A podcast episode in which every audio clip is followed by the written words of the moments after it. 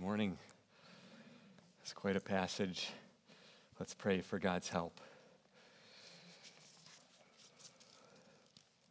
Lord, we invite your presence among us to be working in our hearts as we spend time studying and thinking about, meditating on your word in Revelation 17 and 18. We pray in the power of Jesus' name. Amen. Well, we're, we're living in a culture today that is in the midst of a downward spiral, and there doesn't seem to be an end in sight. It's hard to even think about some of the things that are going on in the name of gender affirming care and the backward mantra of all things LGBTQ and the attack on the family in which one man and one woman get married, have children, and stay married. And the fury of those who oppose the overturning of Roe v. Wade, and the massive social injustices and inequalities of our nation, and the racism that surrounds us and plagues us, and the painful effects of power hungry leaders in our country and even in the church, and shootings. I, mean, I just heard this morning about another shooting that happened, I believe, late last night. Shootings, shootings. And it can feel like, what is going on? What is going on? But here's, here's the reality that we must embrace this morning it's easier for us as a church to point out the craziness that's out there than to think carefully about how we ourselves are tempted and allured and enticed by the culture of our day. And it would be easy for me to preach a sermon that would rile us up against the culture and, and rally us to be cultural warriors. But that's not what I've been called to do. And that's not what God's word is calling us to do this morning. Instead, we need to ask some hard questions of ourselves. Individually, honestly, before God, this morning, some hard questions like where does our culture have a tug on my heart? How am I personally being sucked into the gravitational pull of all that this world has to offer to me? Where do I need to confess and repent of giving in to the allure of the pleasures of this world? So, Revelation 17 and 18 calls us to live as pilgrims, to live as if this world is not our home because this world is not our home. And this is the call of God on our lives in the crazy days in which we find ourselves. So, Revelation 17 to 18, I'm going to be using the ESV, the English Standard Version. And I believe that if we look carefully at the structure of these two chapters, we see one central verse in all of the verses in these chapters. that stands out among the others. And the rest of the verses give support and bolster up this one verse in these chapters. And it comes to us in the form of a command. So let's just stare at it for a while and soak in it and meditate on it and wring it of all of the goodness and help that it can bring us this morning. So, anticipation has been built. What is this verse that we're talking about?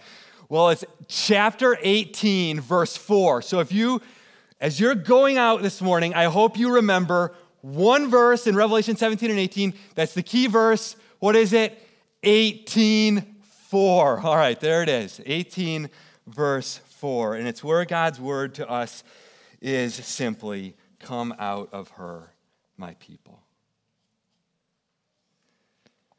And what I want us to see is that amidst all the symbolism that captures our imagination in Revelation 17 and 18, but can also be confusing, I want us to see that there's one very simple, clear call on our lives in these chapters. And it ties into the, the, the, simple, clear call in the book of Revelation as a whole. And it's this come out of her, my people. Now, what does that mean?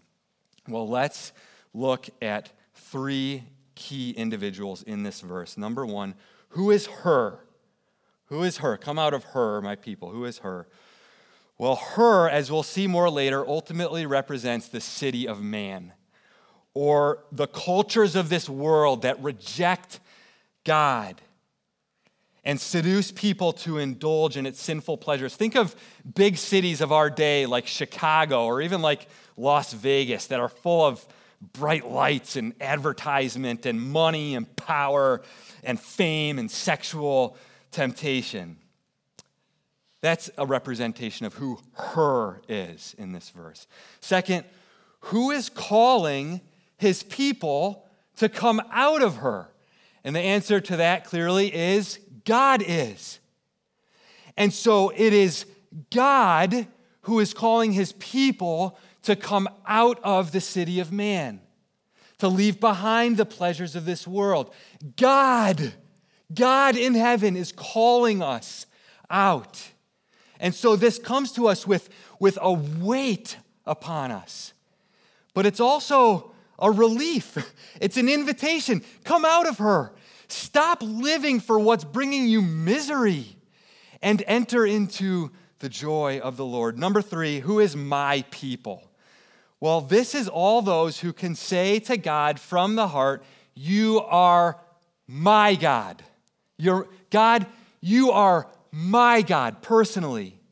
I fear and worship and find my all in you now.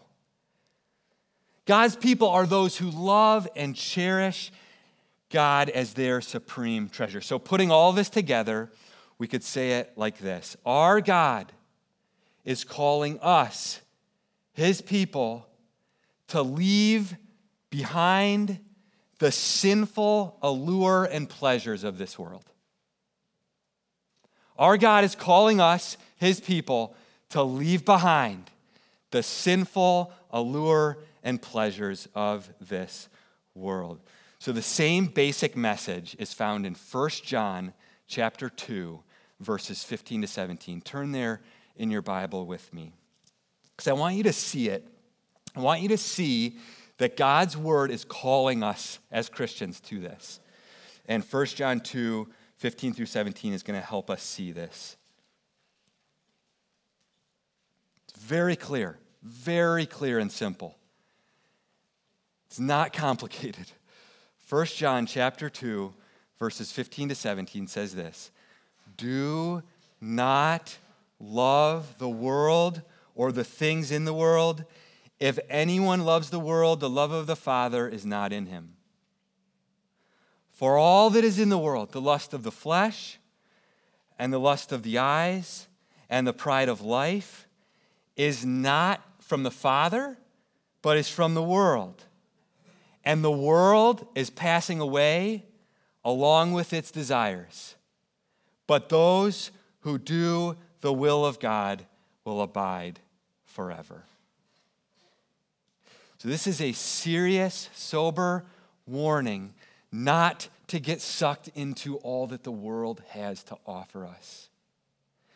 Think about it. Jesus asks you, Jesus is alive in heaven today. And he's asking you this question today What will it profit you? What will it profit you to gain the whole world and forfeit your soul? That's what Jesus is asking us this morning. So, what entices you? What draws you in that's in this world? Perhaps it's the culture's vanity and the temptation to idolize your physical appearance. It's a big one. Perhaps it's the allure of a romantic relationship outside the bounds of intimacy within marriage. And maybe it's a draw in your heart to someone of the opposite sex who isn't your spouse. And our culture says, ah, it's not so big of a deal to flirt or to pursue that. Perhaps it's the seduction of pornography. Perhaps it's simply the stuff of this world, and you just want to make enough money to get the latest thing, and, and your life is revolving around that next thing, that next experience, that next trip. And this, these things lure you in. Perhaps it's a group of friends that when you get around them, you just become a different person. Perhaps it's some app or website that you go to on your phone or your computer, and when you go there, your heart is drawn into what this thing offers you and away from the Lord. Perhaps it's something as simple as the music you listen to, and when you put those AirPods in and you start listening, your mind and heart go to a place that's just not right before the Lord. And, and, and my heart this morning goes out to those who are stuck right now in a destructive, habitual pattern of sin. And you feel like, yeah, the culture is spiraling downward, but my life is spiraling out of control today. And you feel confused and upside down and like you can't get out of the cycle. I've been there. And the Lord this morning is calling you out of that darkness and into light and life and joy again. Out of the sorrow and regret and shame of dark hidden ways and into light and freedom and forgiveness and restoration. If that's where you're at today, maybe you can take the small step of saying help to a trusted Christian friend or pastor. That's a small step, but it's a big step. That's a small step, but it's a hard step. That's a small step, but it's the, it might be the step that you need to take to start seeing some freedom from this downward spiral of sin that you're on right now. Now, I want to note one last thing about this verse. So we've just been on, I promise we're not going to spend this much time on every verse in chapter 17 to 18, but I want to note one last thing about 18:4. That's our verse for this morning, 18:4. One last thing, and it is perhaps the most important thing. Notice with me, look at it there in your Bible, 18:4. Notice with me the fact that the verse does not say, "Come out of her." so that you can become my people. It doesn't say that. This is huge. The Bible does not say, stop loving this world so that God will accept you as his own. It never says that. God's word says, come out of her, my people. You see the difference? Come out of her, my people. In other words, because I have graciously chosen you to be my people, not because of anything good or bad that you've done, by my sheer grace and mercy, therefore be wholly devoted to me. You're already mine. You're already my people. I'm already your God. Therefore, be 100% in with Jesus. And this theme comes up over and over again in Revelation. Look at chapter 17, verse 14, where Christians are described as those who are called and chosen and faithful. So, in other words, because Jesus died for all of our sins on the cross, salvation is a free and sure gift from God. God has unconditional, unfailing, unending love for us. And God doesn't stop loving and pursuing us when we are tempted to indulge in the things of the world. His love cannot fail toward us. And we as Christians are going to struggle. We're going to be tempted. And you know what? Sometimes we're going to give in to those temptations, and we are going to be sucked into the allures of the world.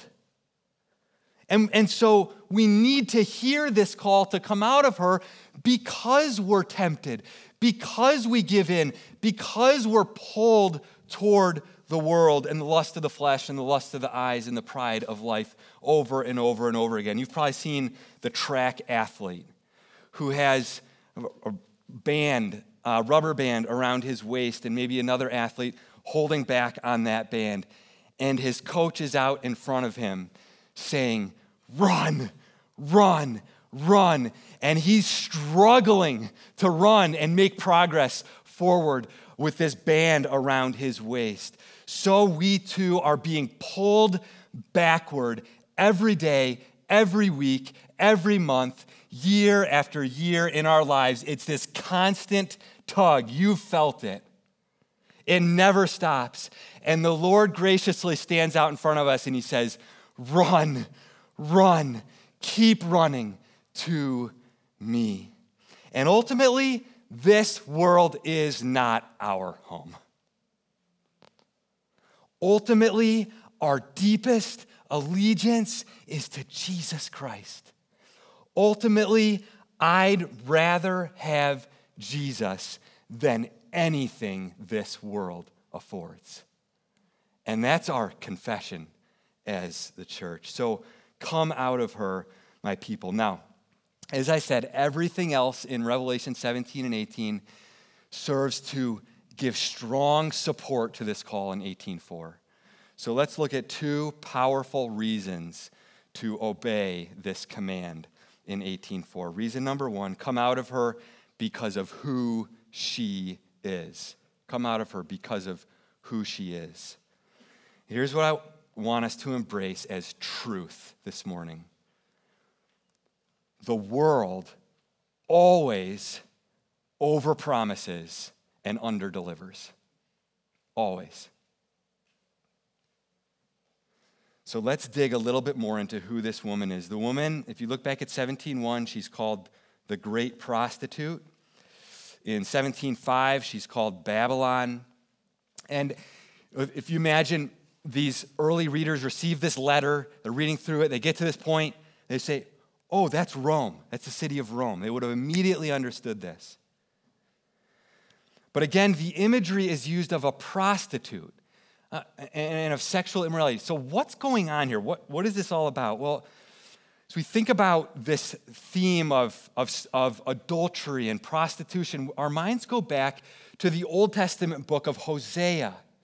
And in that book, in chapter 1, verse 2, it says this When the Lord first spoke through Hosea, the Lord said to Hosea, Go take yourself, go take to yourself a wife of whoredom, prostitution and have children of whoredom, for the land commits great whoredom by forsaking the Lord. So, forsaking the Lord or rejection of God can be understood as spiritual adultery. It's not literal, okay? It simply means that the city of man rejects and forsakes God. And the city of man, the pleasures of this world, have this seductive allure on our hearts that can be compared to the allure of an unfaithful, seductive woman. That's, all, that's what John is communicating here. But here's the main thing I want us to see about the description of the woman. Look back at 17, verse 4. 17, 4 says this The woman was arrayed in purple and scarlet and adorned with gold and jewels and pearls. So she's looking pretty attractive.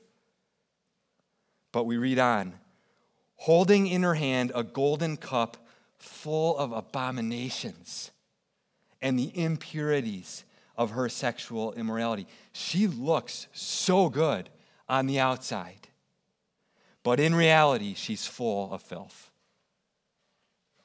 She promises life and pleasure and satisfaction. She delivers death and sorrow and shame and regret. She says she'll make you full, but when you have her, she leaves you empty. And haven't we experienced this with sin and the pursuit of the world? It looks so pleasurable, it looks so fun, it looks so inviting, but in the end, we're left totally empty and destitute. Tom Brady is still playing football, age 45. It's amazing. One of the most successful quarterbacks in football history, if not the most successful quarterback. But in a 60 minutes interview from all the way back in 2005, Steve Kroft spoke with Brady. And here's what Tom Brady said Why do I have three Super Bowl rings and still think there's something greater out there for me? I mean, maybe a lot of people would say, hey, man, this is what is. I reached my goal, my dream, my life. Me, I think it's got to be more than this. I mean, this can't be what it's all cracked up to be. I mean, I've done it. I'm 27, and what else is there for me? Now, here's a guy who has all the money he could ever want and was married to a beautiful wife, beautiful kids, living in an amazing house, and basically has, or at least had, everything this world has to offer. And he's saying, there's got to be more than this. And later in the interview, he says, I wish I knew what it was. It's sad, isn't it? Now, not that any of these things are wrong money, a wife, children, a house. But they cannot take the place of God in our lives, or they become utterly destructive. The world always overpromises and underdelivers. Every time. The Lord promises big and delivers big. So God says, Come out of her, my people. It's foolish to be living for this world. Don't be enticed by what the world has to offer. Second reason to come out of her is because of what will become of her. So I want to read Revelation 18, verses 1 through 8. And we're going to see that this woman will be judged. And we'll also see that there, all people on planet Earth will respond in one of two ways to the judgment of this world. Okay? Either we will weep over and participate in her destruction, or we will rejoice over and escape her destruction. Those are the two options. So, Revelation 18, 1 through 8. Read along with me as I read aloud. After, I, after this, I saw another angel coming down from heaven, having great authority, and the earth was made bright with his glory. And he called out with a mighty voice Fallen, fallen is Babylon the Great. She has become a dwelling place for demons, a haunt for every unclean spirit, a haunt for every unclean bird, a haunt for every unclean and detestable beast. For all nations have drunk the wine of the passion of her sexual immorality. And the kings of the earth have committed immorality with her, and the merchants of the earth have grown rich from the power of her luxurious living. Then I heard another voice from heaven saying, Come out of her, my people, lest you take part in her sins, lest you share in her plagues. For her sins are heaped high as heaven and God has remembered her iniquities. Pay her back as she herself has paid back others, and repay her double for her deeds. Mix a double portion for her in the cup she mixed. As she glorified herself and lived in luxury, so give her a like measure of torment and mourning. Since in her heart she says, I sit as queen, I am no widow, and mourning I shall never see. For this reason, her plagues will come in a single day death and mourning and famine, and she will be burned up with fire. For mighty is the Lord God who has judged her. And the passage goes on, if we were to continue reading, and it shows the weeping and mourning and, and just distress of those who loved this city, this woman. And now it's gone. let me tell you something America is not God's chosen nation. And America will not last forever. Nor will China, nor will Russia, nor will any of the nations of this world. God's kingdom lasts forever.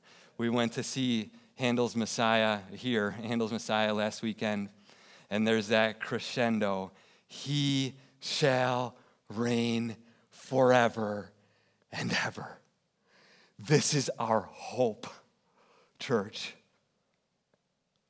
And throughout history, we've seen the rise and fall of the kingdoms of this world. And who knows if America will be the next to fall, even under the judgment of God. But this points us forward ultimately to a final day when Jesus, Jesus is coming back.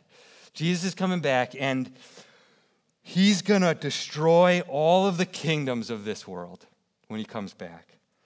And he will create a new world in which his kingdom and rule will last forever and ever. And all who have followed Jesus in this life will look on the destruction of the kingdoms of this world that have tried to seduce Christians. And we will rejoice at their downfall. And we will rejoice in the new world that the Lord creates for us, where we will live and flourish forever and ever and ever with our God. Therefore, come out of her, my people. Don't get caught. Don't get caught up in this world so that you get caught in the judgment of this world. Come out of her, my people. Now, we need to see that if we are going to reject the pleasures of this world and live for Jesus, there's going to be some negative ramifications because the governments and rulers and regimes of this world don't like that. And ultimately don't are opposed to Christ and to Christians. Look at 17 verse 6. It says I saw the woman and how is she described there? Well, she's described drunk with the blood of the saints, the blood of the martyrs of Jesus. And if you look at 17:3, you'll see that the woman is sitting on a beast that has seven heads and ten horns. And there are, if you opened up seven commentaries in front of you and you read those seven commentaries, they would all have different interpretations of who this beast is and who these seven heads are and the, the ten horns and what all of this means. So we're not going to get into the details of these varying interpretations. But the beast we were first introduced to in chapter 13. Now, who is this beast? Well, Pastor David, he described that beast as the ravaging and idolatrous power of the state that demands our ultimate loyalty. This would have been the powerful, violent governing of Rome and leaders like Nero way back then. But today, it takes expression as oppressive regimes like Syria and Iran and North Korea. But here's what I want us to hear, and what I believe the main point of this message is about the beast. If you commit to living your life wholeheartedly for King Jesus, the powers and rulers and regimes of this world will not like that. And don't think that it couldn't come to us here. We will be at least pushed to the side of society, and at most and we've seen this around the world and throughout history for Christians, martyred.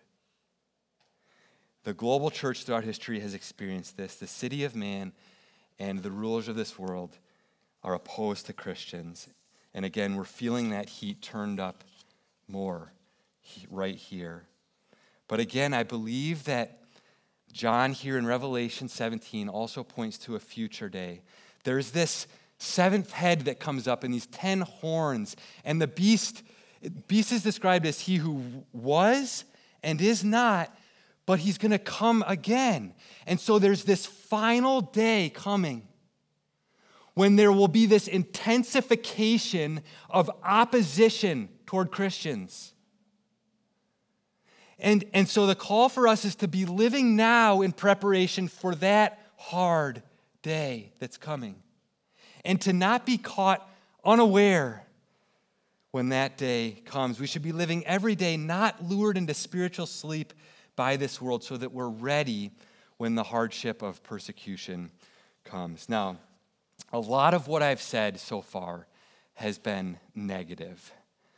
I've here's what I mean. I've I've basically said up to this point, deny yourself the pleasures of this world and suffer for it. Well, welcome to church. but there's a positive side that we must not forget.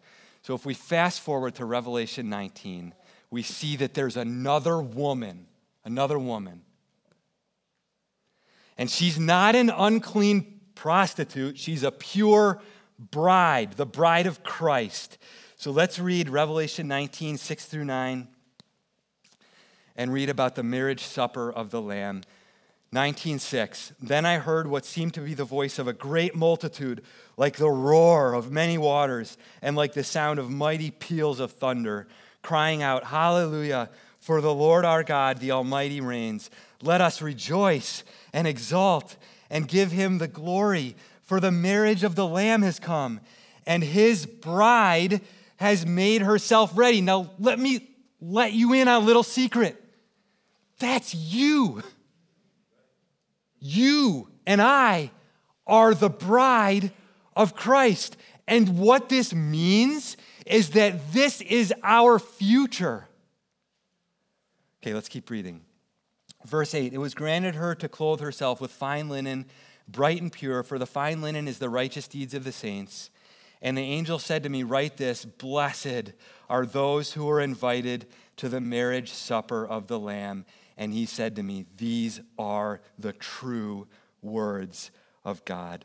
For those of us who follow the Lamb in this broken wilderness of a world, we have the Lord as our treasure, and we will live forever with him. Now, I'd say that's pretty positive and a pretty good draw for us to follow Jesus in this life. Come back next week because we're going to hear more about this from Revelation 19. Let's pray together. Father, we give thanks to you for the power of your word. Help us to live with hope because you're with us. Even though this life is hard, it is often painful. We go through trials and difficulties and sufferings, and yet you are with us and you will bring us safely home. And so we trust in you and we give thanks to you. In Jesus' name, amen.